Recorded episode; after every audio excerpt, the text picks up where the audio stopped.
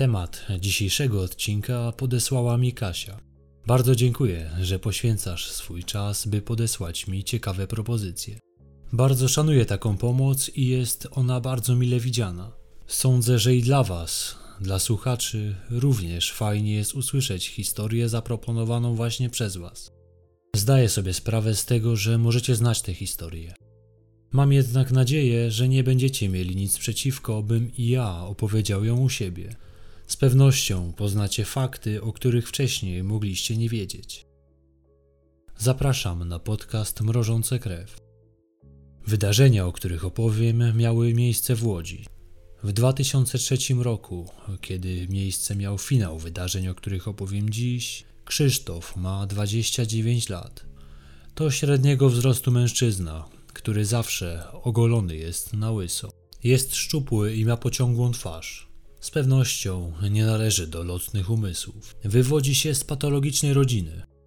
W wieku 11 lat dowiedział się, że mężczyzna, który go wychowuje, nie jest jego ojcem, a jedynie partnerem, z którym związała się jego matka po rozstaniu z jego ojcem. Od tego momentu chłopak czuł się oszukany. Stał się bardzo buntowniczy, zaczął uciekać z domu. Wpadał w konflikt z prawem, dopuszczał się napadów i włamań. W wieku 13 lat trafił do pogotowia opiekuńczego. Włóczył się po ulicach Warszawy i zadawał z ludźmi z mocno podejrzanych kręgów. Nie ukończył nawet podstawówki. To oczywiście nie przekreśla go jako człowieka. Nie każdy musi być demonem intelektu. Można być dobrym człowiekiem i wieść nienaganne życie i bez tego. Zdecydowanie daleko mu było jednak do przykładnego obywatela. Orderu za najlepszego ojca również nie dostanie. W roku 1997 był sądzony za znęcanie się nad własnym, wówczas trzyletnim synem, Kamilem. Miało dojść w tym przypadku do złamania nogi. Prócz tego okrutny ojciec miał też dusić swojego malutkiego synka poprzez zakładanie mu na głowę reklamówki. Otrzymał za ten czyn dwa lata więzienia w zawieszeniu. Osobiście uważam, że ten wyrok jest skandalicznie niski, ale nie mnie to oceniać. Jak wyglądała sprawa z tym złamaniem? Po zawiezieniu Kamila do szpitala, on twierdził, że dziecko złamało sobie nogę po wypadnięciu z łóżka. Lekarze na szczęście nie dali się oszukać i zawiadomili w porę policję. O ile do złamania nogi mogło dojść w wyniku impulsu, to zakładanie reklamówki na głowę trzyletniego dziecka w celu duszenia go to już jest okrutne znęcanie się i narażanie dziecka na utratę życia. Zaznaczam, że w tym momencie mężczyzna miał zaledwie 23 lata. Kamil nie był jedynym dzieckiem Krzysztofa. Chłopiec miał jeszcze brata bliźniaka, Adama. Prócz tego dwa lata starszą od nich siostrę, Monikę.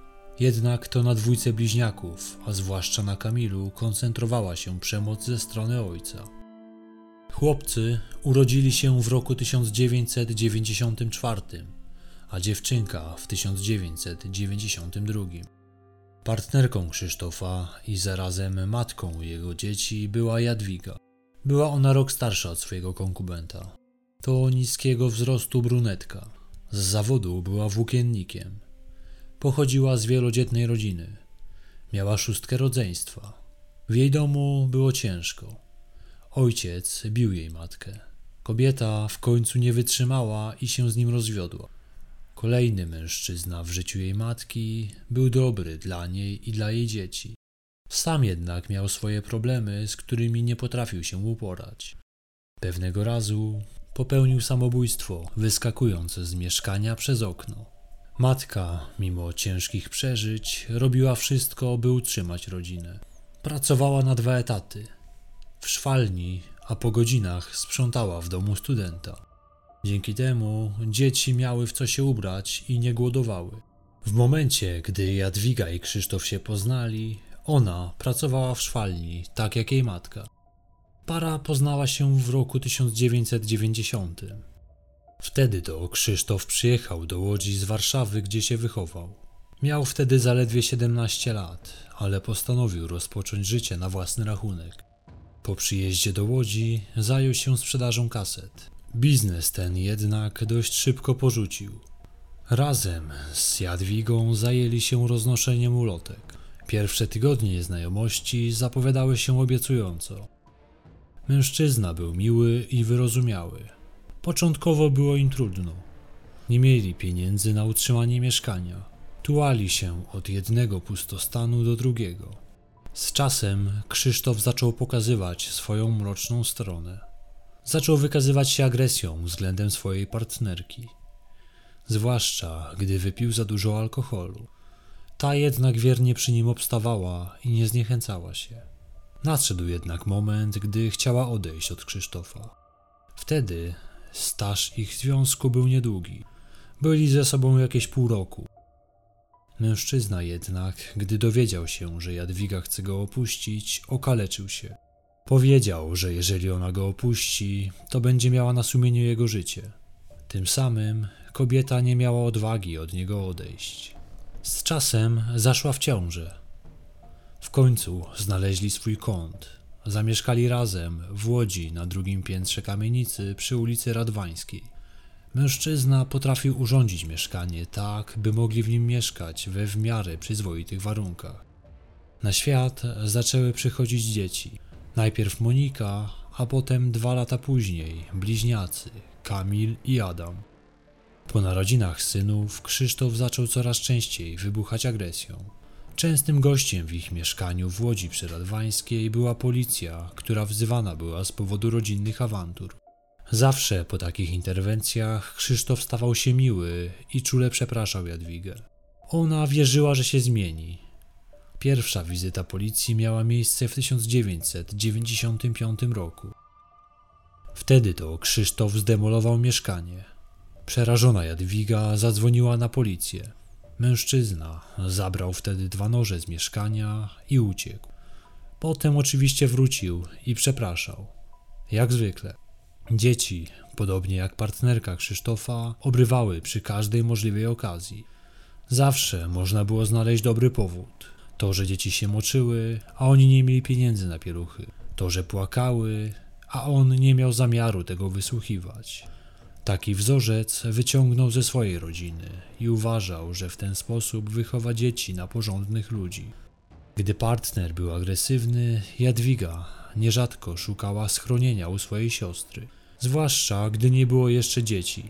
Siostra Jadwigi, Krzysztofa, oceniała jako absolutnego władcę w tym związku. Był panem domu i mógł robić, co tylko chciał. To on przynosił do domu pieniądze. Bez niego Jadwiga w swoich oczach nic nie znaczyła. Chodziła potem z sińcami pod oczami i innymi obrażeniami. Zdarzało się, że tyran podduszał ją do utraty przytomności. Tak samo traktował swoje dzieci. Wynikiem tego była wizyta u lekarza, po której trafiło zawiadomienie na policję o przemocy domowej. Kamil był najsłabszy, najbardziej chorowity. Tym samym narażał się na największy gniew ojca. Monika nauczyła się, że nie sika się w majtki po pierwszym biciu. Adam po trzech. Kamil siedział na nocniczku przez godzinę albo i dwie i nic, aż zaczął mu wypadać odbyt. Ojciec katował więc go dalej. Po wydaniu wyroku w sprawie znęcania się nad dziećmi, rodzina na jakiś czas straciła prawo do opieki nad dziećmi. Trafiły one zatem do domu dziecka. W ramach zawieszenia kary Krzysztof musiał jednak systematycznie spotykać się z kuratorem, który miał za zadanie sprawdzić, czy zachodzą zmiany w zachowaniu agresywnego mężczyzny. Po kilku miesiącach ten kurator stwierdził, że postępowanie Krzysztofa uległo poprawie i teraz rodzina znów może zacząć zajmować się swoimi dziećmi. Od tego czasu opiekę nad rodziną przejął kurator rodzinny. Miał on za zadanie zwrócić uwagę, czy dzieci są bezpieczne w mieszkaniu w kamienicy przy ulicy Radwańskiej. Wszystko wydawało się zmierzać ku lepszemu. Mężczyzna zaczął pracować na czarno na budowie. Nikt nie pochwala pracy na czarno, ale w tamtych czasach był to poniekąd standard. Bezrobocie było duże, niemal dwukrotnie wyższe niż dziś. Każda praca była dobra, a fakt, że ojciec rodziny dba o jej byt, świadczy o nim dobrze. Para wzięła nawet ślub. Do tej pory żyli na tak zwaną kocią łapę. Wyremontowali swoje małe mieszkanko, by zapewnić dzieciom lepsze warunki. Rodzina zaczęła nawet chodzić do poradni rodzinnej, by poprawić wzajemne relacje. Kurator zapisał nawet w raporcie, że dzieciom zapewniona jest odpowiednia opieka lekarska. Bliźniacy zaczęli uczęszczać do logopedy, a Kamil był leczony na nerki. Szefowa w pracy załatwiła Krzysztofowi nawet wszywkę. W ten sposób miał pilnować się przed piciem. Jednak ten szybko ją sobie wyrwał. Wydawałoby się, że sytuacja w rodzinie powoli zaczyna przypominać taką, jaka powinna być od początku. Jednak to wszystko była tylko gra pozorów i robienie dobrej miny do złej gry. Niestety, kurator dał zwieść się tej ułudzie, jaką zafundowała mu rodzina N. Krzysztof jednak z czasem znudził się częstymi spotkaniami z kuratorem. Zwłaszcza, że ten jednego razu zauważył na policzku jednego z synków siniaka. Mężczyzna wyjaśnił wtedy, że dziecko uderzyło się o klamkę od drzwi. Kurator, mimo iż zainteresował się tematem, to łatwo uwierzył w tę wersję i nie drążył dalej. Po tej wizycie Krzysztof postanowił, że nie ma zamiaru spotykać się ze wścibskim kuratorem. Początkowo uniemożliwiał tylko spotkania z dziećmi. Za każdym razem, gdy kurator się pojawiał, dziwnym zrządzeniem losu dzieci nie było w domu. Zawsze oczywiście był racjonalny powód tego stanu rzeczy. Raz był to spacer, na który właśnie dzieci się udały, a innym razem wizyta u babci w Warszawie. Kolejnym natomiast razem dzieci miały być u lekarza. I tak mijały kolejne tygodnie. Kurator nie chciał póki co wykonywać żadnych pochopnych ruchów. Jego dotychczasowe wizyty były bez większych zastrzeżeń, zatem nie chciał burzyć zaufania, jakie wywiązało się między nim a rodziną N. Gdyby w rodzinie był problem alkoholowy, można by mieć podstawy do innych działań, a czujność kuratora byłaby większa. O takich problemach kurator nie wiedział. Z czasem Krzysztof zupełnie przestał otwierać drzwi natrętnemu gościowi, który interesuje się życiem prywatnym jego i jego dzieci. Kolejne wizyty kontrolne kończyły się fiaskiem. Za każdym razem wkładana była w drzwi kartka informująca o terminie kolejnego spotkania. Żadne z nich nigdy nie doszło do skutku. W swoim umyśle Krzysztof nie przeanalizował jednak, że udaremnienie wizyt kuratora będzie się wiązało z zerwaniem warunków zwolnienia. Tak też się stało. Zerwanie warunków zwolnienia łączyło się z jednoczesnym odsiedzeniem wcześniej zasądzonego wyroku. Tym samym mężczyzna miał stawić się w więzieniu w celu dwuletniej odsiadki za znęcanie się nad synem. I tym razem nie bardzo uśmiechało mu się pojawiać dobrowolnie w więzieniu. Przecież może jak się nie pojawi, to nie będzie musiał siedzieć w nim dwa lata. Bardzo prosta, a zarazem głupia logika, wydawałoby się, że nie ma prawa bytu. Przecież sąd dysponuje jego adresem i prędzej czy później zostanie siłą doprowadzony do więzienia. Wydawałoby się, że właśnie tak będzie, bo tak być powinno. Jednak rzeczywistość okazała się być zgoła inna. Co prawda, faktycznie, Krzysztof został wpisany na listę osób poszukiwanych, ale policja niespecjalnie przykładała się do uchwycenia mężczyzny, który ma odsiedzieć dwa lata za wyrządzenie krzywdy swojemu dziecku. Prócz tego miał on na sumieniu inne, mniejsze przestępstwa. Były to kradzieże z włamaniem. Lista osób, które są poszukiwane w Łodzi w tym czasie, przekraczała 2000. Zatem Krzysztof był kroplą w morzu poszukiwanych i z pewnością nie widniał na szczycie tej listy. Jego przestępstwa nie były aż tak poważne, by skupić większą uwagę organów ścigania właśnie na nim. Działanie policji w kwestii poszukiwań ograniczało się do kilku wizyt w jego miejscu zamieszkania, czyli do mieszkania w kamienicy przy ulicy Radwańskiej. Mówiąc kilku wizyt, nie przesadzam. Były to sporadyczne wizyty, raz na kilka miesięcy. Policjanci dzwonili do drzwi, jednak nikt nie otwierał.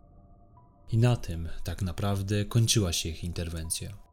Nie przejmowali się tym zbytnio. Jakby nie brali pod uwagę, że może dojść do kolejnych przypadków znęcania się nad synem. Zabawa w kotka i myszkę z policją trwała kilka lat. Można odnieść wrażenie, że obu stronom taki układ odpowiadał. Policjanci mogli odhaczyć w codziennych obowiązkach wizytę przy ulicy Radwańskiej, a Krzysztof cieszył się wolnością. W związku z odwieszeniem odbycia kary przez mężczyznę, który znęcał się nad synem, kurator rodzinny wyszedł z wnioskiem o ponowne odebranie praw do opieki nad dziećmi rodzinie N, a co za tym idzie, odebranie ich rodzicom i przekazanie do domu dziecka. Jednak Jadwiga i Krzysztof nie pojawili się na posiedzeniu, na którym miało to zostać ogłoszone. Zatem sędzia uznała, że nie można odebrać dzieci bez wiedzy rodziców i wniosek ten został odrzucony. Ogólnie Krzysztof był agresywnym człowiekiem. Z późniejszych już relacji dowiadujemy się, że systematycznie bił Jadwigę z byle powodu. O znęcaniu się nad Kamilem już mówiłem. Nad drugim z bliźniaków, Adamem, Krzysztof wstawał, gdy ten był niegrzeczny. To już skrajna patologia. Widząc takie zachowanie, nie trudno się domyślić, że z czasem może być jeszcze gorzej. Jadwiga jednak nic z tym nie robiła. Być może się bała. Godziła się na los, który sprawił jej oraz jej dzieciom despotyczny mąż. Sąsiedzi nie bardzo wiedzieli, co dzieje się w domu rodziny N. Czy nie słyszeli płaczu dziecka i krzyku kobiety, która była katowana niemalże codziennie? A może po prostu nie chcieli słyszeć? Nikt z kamienicy tak naprawdę ich nie znał. Mimo iż mieszkali tam już kilka lat, to nie utrzymywali żadnych kontaktów z ludźmi zamieszkującymi obok nich. Podobno przez większość czasu nie było ich w domu. Rano wychodzili, a wracali późnym wieczorem. Jedna z sąsiadek często mijała ich wychodzących z budynku około godziny szóstej. Przemykali niczym cienie.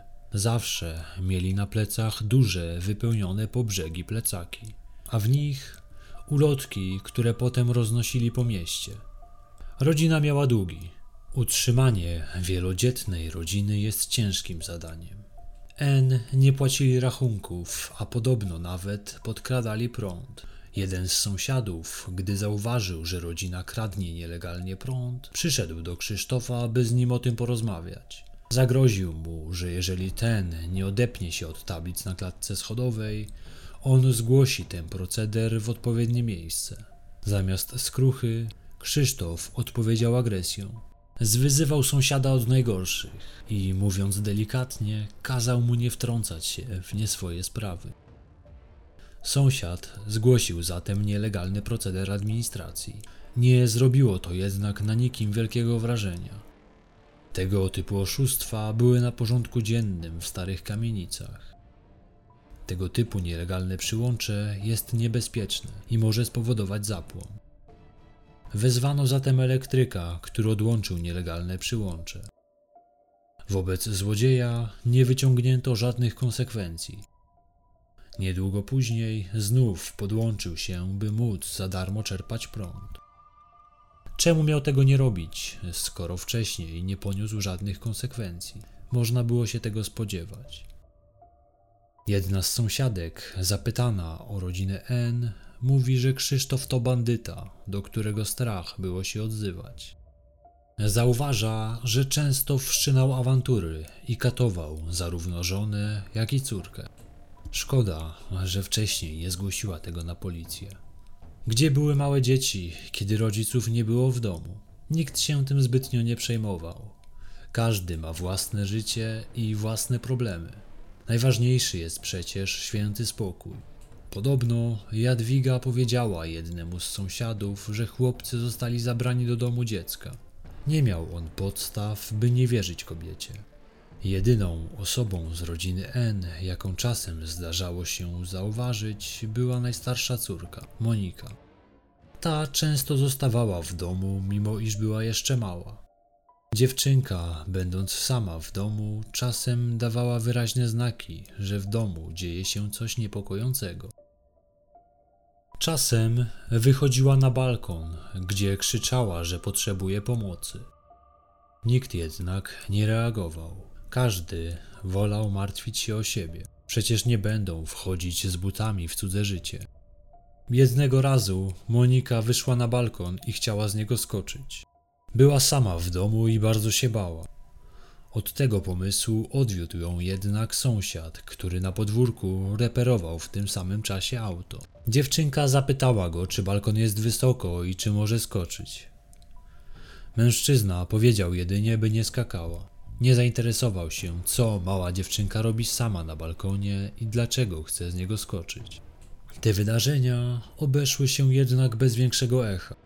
Nikt nie zgłosił na policję bardzo niepokojących incydentów, które powinny być dla sąsiadów sygnałem, że należy interweniować. Sąsiedzka czujność zdecydowanie w tym przypadku zawiodła. Zresztą i policja nie wykazała się zbytnią czujnością. Innym razem dziewczynka wybiła szybę balkonową i krzyczała, żeby ktoś wezwał policję. Był to obrazek, który musiał wzbudzić niepokój wśród sąsiadów. Zapamiętali oni małą główkę dziewczynki, która wystawała z za wybitej szyby. Wystające odłamki szkła mogły ją dotkliwie poranić. Monika podobno od trzech dni była sama w domu. Wtedy policja się pojawiła w kamienicy, ale jedyne co zrobili, to poprosili sąsiadów o czujność. Nie weszli do mieszkania. Niestety nie wiem, czy ten ostatni incydent miał miejsce w momencie, kiedy Krzysztof był poszukiwany, czy wcześniej. Jeżeli wcześniej, dziewczynka miałaby wówczas nie więcej niż 5 lat. Jeżeli później, to policja wykazała się skrajnym niedopatrzeniem. Albo funkcjonariusze, którzy przeprowadzili interwencję, nie byli poinformowani o wyroku dla Krzysztofa, albo zignorowali ten fakt. Tak czy inaczej, powinni wtedy wejść do domu i sprawdzić, co dzieje się w środku. Jeszcze innym razem Monika wybiegła z mieszkania w środku nocy i udała się do mieszkania sąsiadki, pani Haliny. Powiedziała jej, że jest sama w domu od dwóch dni i się boi. Poprosiła sąsiadkę, by zadzwoniła do jej babci do Warszawy. Tak też zrobiła. W trakcie rozmowy babcia poprosiła panią Halinę, by ta zaopiekowała się dzieckiem do czasu powrotu rodziców. Kobieta nieco zlekceważyła jednak problem. Pomyślała sobie, że to tylko takie dziecięce strachy. Doradziła Monice, by zapaliła światło i będzie jej raźniej. Kobieta mówi, że widziała później w oknie balkonowym trzy cienie. Wiedziała zatem, że rodzice wrócili, a dziewczynka jest znów bezpieczna. Jej sumienie było spokojne. Nastał w końcu 26 kwietnia 2003 roku. Była to sobota. Wtedy to w kamienicy przy ulicy Radwańskiej miejsce miała kolejna wizyta policjantów, która miała na celu doprowadzenie Krzysztofa N. do więzienia. Funkcjonariusze słyszeli, że w środku z całą pewnością ktoś jest. Nikt jednak nie otwierał drzwi. Została zatem wezwana straż pożarna, która miała pomóc w dostaniu się do środka. Przy pomocy drabiny strażackiej dostali się do środka przez okno balkonowe. Wewnątrz zastali jedynie Jadwigę N., żonę poszukiwanego. Kobieta powiedziała, że dzieci przebywają u krewnych, a mąż wyszedł. Funkcjonariusze zaczęli przeszukanie mieszkania w celu sprawdzenia, czy w środku jest ktoś inny oprócz 30-letniej kobiety. To, co znaleźli, zmroziło krew w żyłach. Otworzyli szafę. W niej znajdowały się cztery plastikowe beczki, takie, które używa się do kiszenia kapusty. Beczki były dobrze zabezpieczone. Zapieczętowane były przy pomocy silikonu. W taki sposób z całą pewnością nie trzyma się kapusty. Funkcjonariusze postanowili zajrzeć do środka.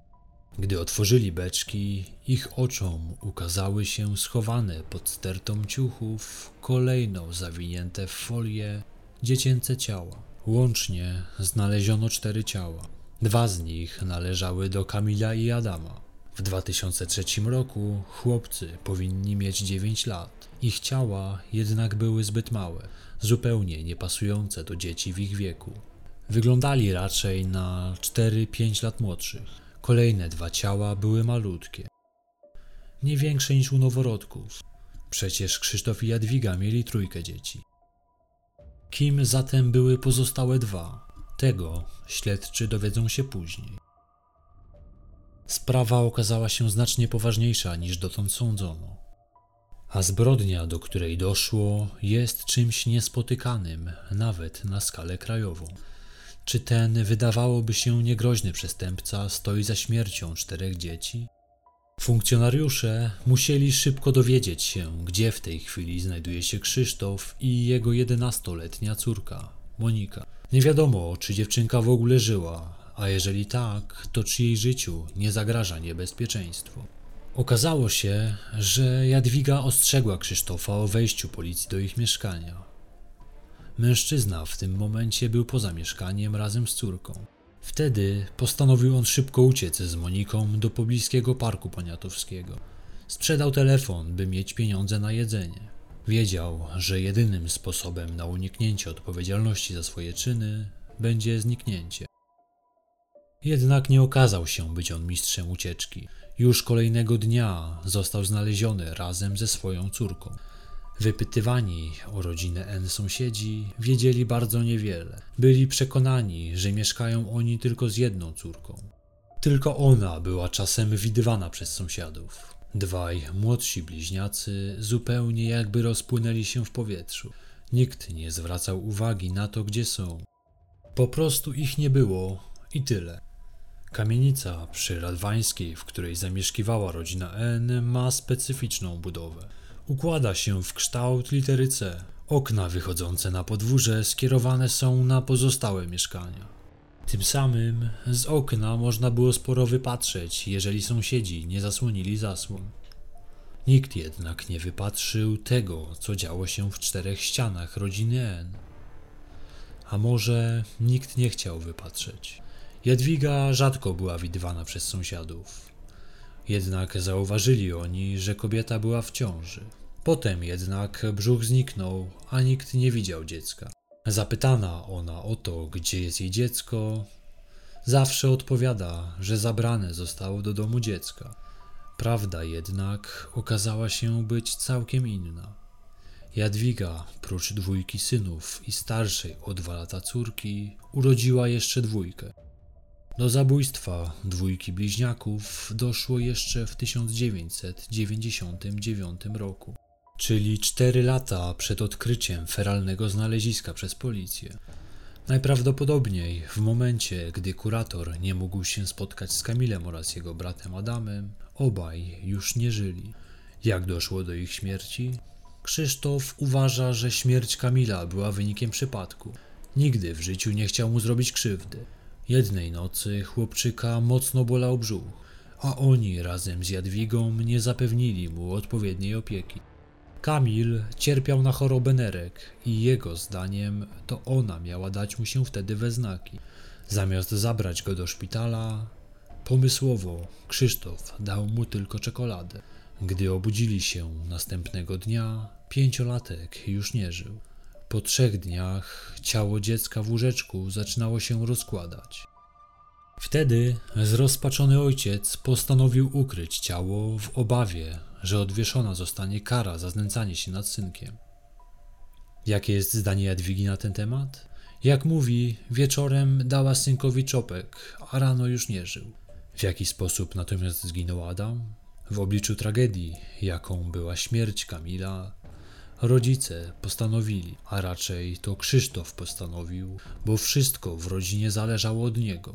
Postanowił, że cała rodzina popełni samobójstwo. Nawet w takiej kwestii Jadwiga nie sprzeciwiała się dostatecznie wyraźnie. Nie chciała umierać, ale nie umiała stawić czoła silniejszemu od siebie Krzysztofowi. Jak sama mówi, nie chciała umierać. Gdy jednak wyraziła sprzeciw, mąż uderzył ją i kazał zażyć leki. Na tym jej opór się skończył. Była gotowa potulnie zginąć, byleby podporządkować się mężowi. Zażyli relanią. Dawka, którą zażyli, miała być na tyle duża, by zasnęli i już nigdy się nie obudzili. Najpierw podali je dzieciom, a na końcu zażyli je sami. Okazało się jednak, że dawka, którą zażyli, nie była na tyle silna, by pozbawić ich życia. Przynajmniej nie wszystkich. Małżeństwo oraz najstarsza córka po kilku godzinach się obudzili, jednak mały Adaś nie wstał. Krzysztof, chcąc sprawdzić, czy synek żyje, zanurzył mu głowę w wannie. Jak sam ujął, zrobił to tak, jak lokalizuje się dziurę w przebitej dętce. Tym samym śmierć ponieśli obaj bliźniacy. Po śmierci dwójki synów małżeństwo miało problem, co zrobić z dwoma ciałami chłopców. Wpadli na pomysł, że schowają je w beczkach po kapuście. Krzysztof kupił je na bazarze, dwie w cenie jednej.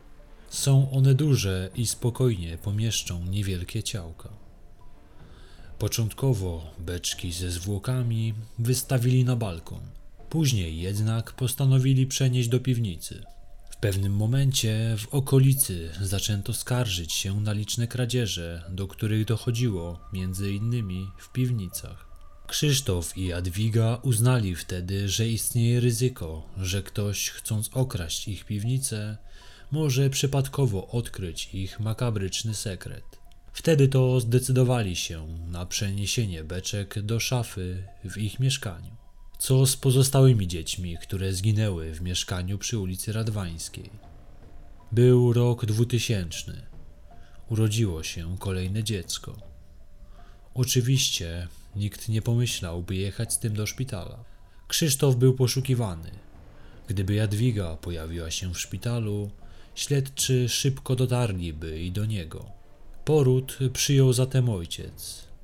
Na świat przyszła dziewczynka, której na imię dali Karolina. Przeżyła na tym świecie zaledwie trzy dni.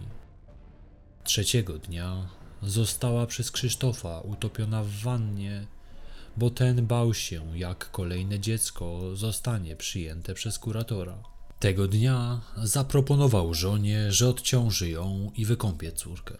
Gdy zamknął drzwi od łazienki, dokładnie wiedział, co chce zrobić. Najpierw włożył córce kłąb waty w buzie, by nie było słychać, jak płacze. Następnie zanurzył jej główkę pod wodą, aż przestała oddychać. Jak przyzwolenie na jej śmierć tłumaczy matka dziecka? Twierdzi, że Krzysztof zaproponował, że umyje ją w wannie, by odciążyć ją od obowiązków. Kiedy wrócił z łazienki, Karolina już nie żyła. Ona również trafiła do jednej z beczek kupionych w promocji. Kwestii śmierci ostatniego dziecka Krzysztof nie jest w stanie wyjaśnić. Doszło do niej w 2001 roku. Twierdzi, że w momencie jego narodzin był tak pijany, że nie pamięta w jakich okolicznościach zginęło dziecko i czy w ogóle urodziło się żywe. Jadwiga twierdzi, że był to chłopczyk. Na imię miał Maciej. Ten przyszedł jednak na świat martwy. Po urodzeniu nie oddychał.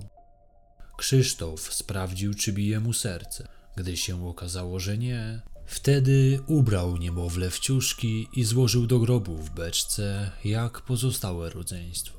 Sam moment porodu kobieta przedstawia tak. Poród Macieja zaczął się w nocy. Miała bóle i krwawienie. Prosiła, by Krzysztof wezwał pogotowie. Ten odpowiedział tylko, by się zamknęła. Wyciągnął łożysko i przeciął pępowinę. Gdy się okazało, że dziecko nie żyje, wrzucił je do jednej z beczek, jak wcześniej, i uszczelnił przy pomocy silikonu, by przykry zapach rozkładającego się ciała nie był dla nich uciążliwy.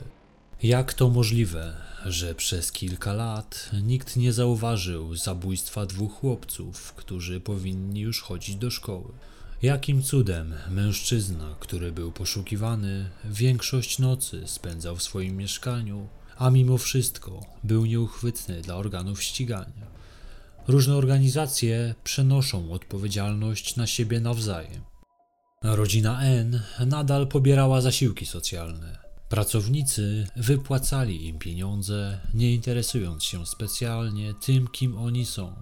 Każdego miesiąca rodzina otrzymywała po 100 zł za każdego członka rodziny. Razem brali od państwa 500 zł miesięcznie. Jedyną weryfikacją, czy pieniądze należą się rodzinie N, była wizyta urzędnika MOPS-u w mieszkaniu. Nigdy nie widział on jednak dzieci. Zastał jedynie Jadwigę, która pokazała mu łóżeczka i potwierdziła, że dzieci u nich mieszkają ale niestety aktualnie są na spacerze z ojcem. Dowodem na to, że dzieciom zapewniona jest opieka lekarska, były pisemne oświadczenia napisane przez matkę. Taka wizyta okazała się być satysfakcjonująca dla Mopsu. Pierwszym, co policja powinna zrobić, jest moim zdaniem poinformowanie odpowiednich placówek o statusie Krzysztofa. Przy pierwszej próbie podjęcia pieniędzy przez kogoś z rodziny, służby powinny zostać poinformowane. Nikt się jednak nie pofatygował, by taki przepływ informacji nastąpił. Jak to możliwe, że szkoła nie zauważyła, że Monika nie uczęszcza do niej? Szkoła podstawowa nr 46 w Łodzi umywa ręce. Dziewczynka wcześniej została przeniesiona do placówki w Warszawie. Zatem w tym momencie jakakolwiek odpowiedzialność szkoły w Łodzi się kończyła. Oczywiście jej noga nigdy nie stanęła w podstawówce warszawskiej. A dwójka bliźniaków? Oni również już powinni rozpocząć naukę dwa lata przed odnalezieniem ich zwłok. Tutaj również doszło do skrajnego niedopatrzenia. Co prawda, dwukrotnie wysyłano wezwanie do zapisania dzieci do szkoły, ale owe pisma pozostały bez żadnej odpowiedzi. Z tej racji dyrekcja zgłosiła sprawę na policję. A ta? Poinformowała jedynie, że nie jest w stanie się skontaktować z rodziną. I właściwie na tym starania się kończą. W niczyim interesie nie było ganianie po mieście za Krzysztofem i Jadwigą. Był to problem, za który nikt nie chciał się zabrać. Urząd Miasta Łodzi powinien kontrolować, czy rodziny przestrzegają obowiązku szkolnego przez uczniów. Jednak na przekroju XX i XXI wieku skala problemu była ogromna. W samym tylko mieście Łódź było ponad tysiąc dzieci, które nie chodzą do szkoły, mimo iż mają taki obowiązek. Tak przynajmniej wskazują dane NIK-u. W Łodzi urząd twierdzi, że było tylko dziewięć takich przypadków. Przyznać trzeba, że rozbieżność w tej kwestii jest ogromna. Urząd twierdzi, że jedyne co w takiej sytuacji może zrobić, to nałożyć karę finansową, która niemalże zawsze jest niemożliwa do ściągnięcia. Tego typu przypadki zawsze wywodzą się z rodzin patologicznych, a takie nigdy nie zapłacą żadnej kary. Kolejną placówką, która powinna zauważyć brak dzieci, była poradnia lekarska, do której przypisana była rodzina. W Polsce mamy obowiązek szczepień. Zatem w przypadku, gdy dziecko nie pojawi się na takowym w odpowiednim czasie, powinna zapalić się czerwona lampka i podjęte powinny zostać odpowiednie działania w celu doprowadzenia dziecka na szczepienie. W praktyce wygląda to jednak całkiem inaczej. Nikt nie interesował się, dlaczego dzieci na szczepieniu się nie pojawiały. Jak zawsze wygrała bezczynność. Brakuje środków i ludzi, by takie przypadki badać. Jadwiga w momencie aresztowania była w kolejnej ciąży, dokładniej w szóstym miesiącu. Gdyby nie fakt, że w końcu zostali zatrzymani, dziecko to czekał najprawdopodobniej taki sam los jak poprzednie. Trzy miesiące później i kolejne dziecko trafiłoby do beczki. Po aresztowaniu Krzysztof przyznał, że kochał dzieci i nie chciał robić im krzywdy. Był z nimi zżyty nawet po ich śmierci. Z jego makabrycznej opowieści wynika, że w każdą wigilię, gdy dzielili się opłatkiem z rodziną, ten zawsze zostawiał opłatki na beczkach, w których leżały martwe dzieci. W ten sposób chciał uczcić ich pamięć. Monika była jedynym dzieckiem, które przeżyło horror, który miał miejsce przy ulicy Radwańskiej. Te 11 lat z pewnością pozostawi po sobie ślad do końca jej życia. Nie wiem, czy kiedykolwiek będzie w stanie żyć normalnie. Dziś jest już dorosłą kobietą i mam nadzieję, że odnalazła się w całkiem innej, normalnej rzeczywistości. Niemniej, zaraz po aresztowaniu jej rodziców, dziewczynka martwiła się o los, zwłaszcza swojej matki. Uważała, że jest ona dobrą osobą, a wszystko, co robili rodzice, było spowodowane biedą. Jedenastolatka nie znała innej rzeczywistości. Dla niej rodzice byli całym światem. Nic dziwnego, że próbowała ich usprawiedliwiać. Dziewczynka nie brała udziału w rozprawie. We wrześniu 2003 roku złożyła zeznania w niebieskim pokoju. To pomieszczenie przygotowane przede wszystkim dla małoletnich w celu bezstresowego złożenia zeznań. To, co ona wyznała, było w świetle sądu najważniejszym dowodem w całej sprawie. Była jedynym naocznym świadkiem makabrycznych wydarzeń, które miały miejsce przez lata w mieszkaniu w kamienicy przy ulicy Radwańskiej. Sądowy psycholog zauważył, że dziewczynka, mimo traumatycznych wydarzeń, zapamiętała wiele szczegółów i złożyła obszerne zeznania, które obciążają jej ojca, a także matkę. W momencie, kiedy zginął Kamil, Krzysztof zdecydował, że cała rodzina popełni samobójstwo. Powiedzieli córce, że jak umrze, to razem spotkają się w niebie. Jeżeli mała dziewczynka, jaką była Monika, zdawała sobie sprawę z tego, co działo się w domu i wiedziała, że czyny, których dopuszczał się jej ojciec, w konsekwencji doprowadziły do śmierci czwórki jej rodzeństwa, Zatem dorosła Jadwiga tym bardziej musiała sobie zdawać sprawę z tego, co się dzieje. Mimo wszystko przyzwalała na to za każdym kolejnym razem. Nie była niczego nieświadomym świadkiem. Monika i urodzona już w więzieniu przez Jadwigę Sandra początkowo zostały zabrane pod opiekę przez rodzinę mieszkającą w łódzkim Teofilowie – była to tylko tymczasowa rodzina. Mieli oni się opiekować nimi do czasu znalezienia rodziny zastępczej. O ile w przypadku małej Sandry byłoby to prostsze, o tyle starsze dzieci są rzadziej adoptowane. W tym przypadku ktoś musiał zabrać obie dziewczynki. Nie chciano rozdzielać rodzeństwa. Obie wylądowały jeszcze w ochronce bałuckiej sióstr salezjanek. Jedna z sióstr chwaliła Monikę. Uważała, że dziewczynka jest bardzo dojrzała jak na swój wiek. Zadawała wiele pytań.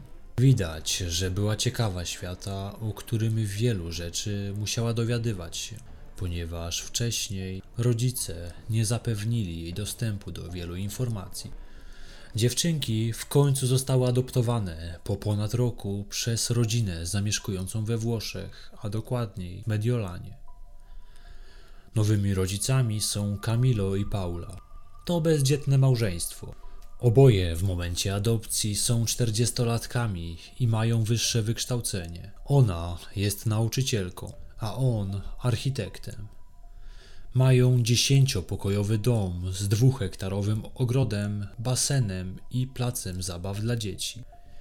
Nowi rodzice powinni zagwarantować adoptowanym córkom znacznie więcej niż ich biologiczni rodzice. Monika była pełna wątpliwości, czy chce pojechać w tak odległe miejsce z nową rodziną. Zastanawiała się, czy dla niej i dla jej siostry będzie to lepsze niż wychowanie wśród sióstr. Jednak po pierwszym spotkaniu z zastępczymi rodzicami Przekonała się do nich i zdecydowała, że chce wybrać się do Włoch, by z nimi rozpocząć nowy etap swojego życia. Początkowo Monika porozumiewała się z rodzicami łamaną angielszczyzną. Z czasem postanowili się oni nauczyć języka polskiego, by ułatwić kontakt ze swoimi dziećmi. Monika uczyła się w szkole prowadzonej przez siostry zakonne. Tam miała udostępniony kontakt z innymi dziećmi mówiącymi w języku polskim. Zastępcza matka siostrzyczek zrezygnowała z pracy, by móc w całości oddać się wychowaniu córeczek. Po przeprowadzeniu się do Włoch, Monika utrzymywała kontakt listowny z rodziną zastępczą, która opiekowała się nią i jej siostrą w Polsce. W jednym z listów napisała, że jest naprawdę szczęśliwa Zapowiedziała jednak, że będzie czekała, aż jej prawdziwa matka wyjdzie z więzienia i wtedy znów zamieszkają razem. Czuła jednak strach przed ojcem. Ten napisał do niej list, w którym pytał o to, jak się czuje w nowej rodzinie. Zapewniał, że kocha ją bezgranicznie. W 2004 roku zapadł wyrok w sprawie dwójki wyrodnych rodziców. Lista zarzutów była długa, od zabójstwa przez znieważenie zwłok aż po oszustwa. Uznano również, że nieudana próba samobójcza była próbą pozbawienia życia Moniki. Na rozprawie Jadwiga siedziała z podniesioną głową. Krzysztof natomiast za wszelką cenę chciał ukryć swoją twarz, przykrywając ją kurtką. Wstydził się tego, co zrobił. Wnosił nawet o usunięcie z sali dziennikarzy i fotoreporterów. Swój wniosek argumentował tym, że rozpoznany przez więźniów będzie borykał się z agresją z ich strony. Twierdził również, że tak będzie lepiej dla jego córki, Moniki. Sąd nie przystał na jego prośby. Jadwiga mówiła z pewnością w głosie, że ona nie zrobiła dzieciom krzywdy. Jej zdaniem, jedyną jej przewiną było to, że nie powiedziała nikomu o horrorze, jaki cała rodzina przeżywała za sprawą Krzysztofa. Na pierwszym procesie oboje otrzymali wyrok dożywocia. Opinia publiczna była usatysfakcjonowana tym wyrokiem. Tą sprawą żyła wówczas cała Polska. Oczywiście chodziły głosy, że obojgu należy się kara śmierci. Ale jak wiadomo, od kilkunastu już lat w Polsce jej się nie stosowało. W 2005 roku sąd apelacyjny jednak złagodził wyrok dla Jadwigi. Krzysztof został ponownie skazany na dożywocie z możliwością ubiegania się o przedterminowe zwolnienie po 35 latach. Jadwiga jednak tym razem usłyszała wyrok 25 lat więzienia. Śmierć Kamila uznano za nieumyślną. Miała być ona wynikiem skrajnego zaniedbania, jakim było niedoprowadzenie chłopca do szpitala, gdy wymagał on fachowej opieki. Wyroki te utrzymał Sąd Najwyższy. Sędzia rodzinna, która rozstrzygała sprawę znęcania się nad Kamilem przez Krzysztofa, dobrowolnie poddała się karze dyscyplinarnej. Pod koniec 2004 roku administracja nieruchomości wypowiedziała umowę najmu rodzinie N. Mieszkanie przy Radwańskiej stało puste, a dług czynszowy rósł. Liczono, że już w kwietniu 2005 roku będzie mogła wprowadzić się do mieszkania nowa rodzina. Jadwiga z zakrat rozwiodła się z Krzysztofem i zmieniła nazwisko. Psychiatrzy, którzy badali jej stan psychiczny w więzieniu, doszli do kilku wniosków. Ma ona zaburzoną osobowość i jest emocjonalnie niedojrzała. Była w pełni podporządkowana swojemu partnerowi i biernie zdała się na to, co on postanowi. Z tego, co mówiła Jadwiga, w ciąży była również w 1997 roku. Wtedy jednak partner nakazał jej usunięcie dziecka. Ta oczywiście ją usunęła. W jaki sposób? Tego już nie powiedziała. Monika i Sandra do czasu osiągnięcia pełnoletności miały zakaz kontaktowania się z przebywającymi w więzieniu rodzicami. Dziś obie są pełnoletnie. Sandra rozpoczęła życie z czystą kartą. Monika będzie musiała borykać się z tym, co zrobili jej rodzice przed laty.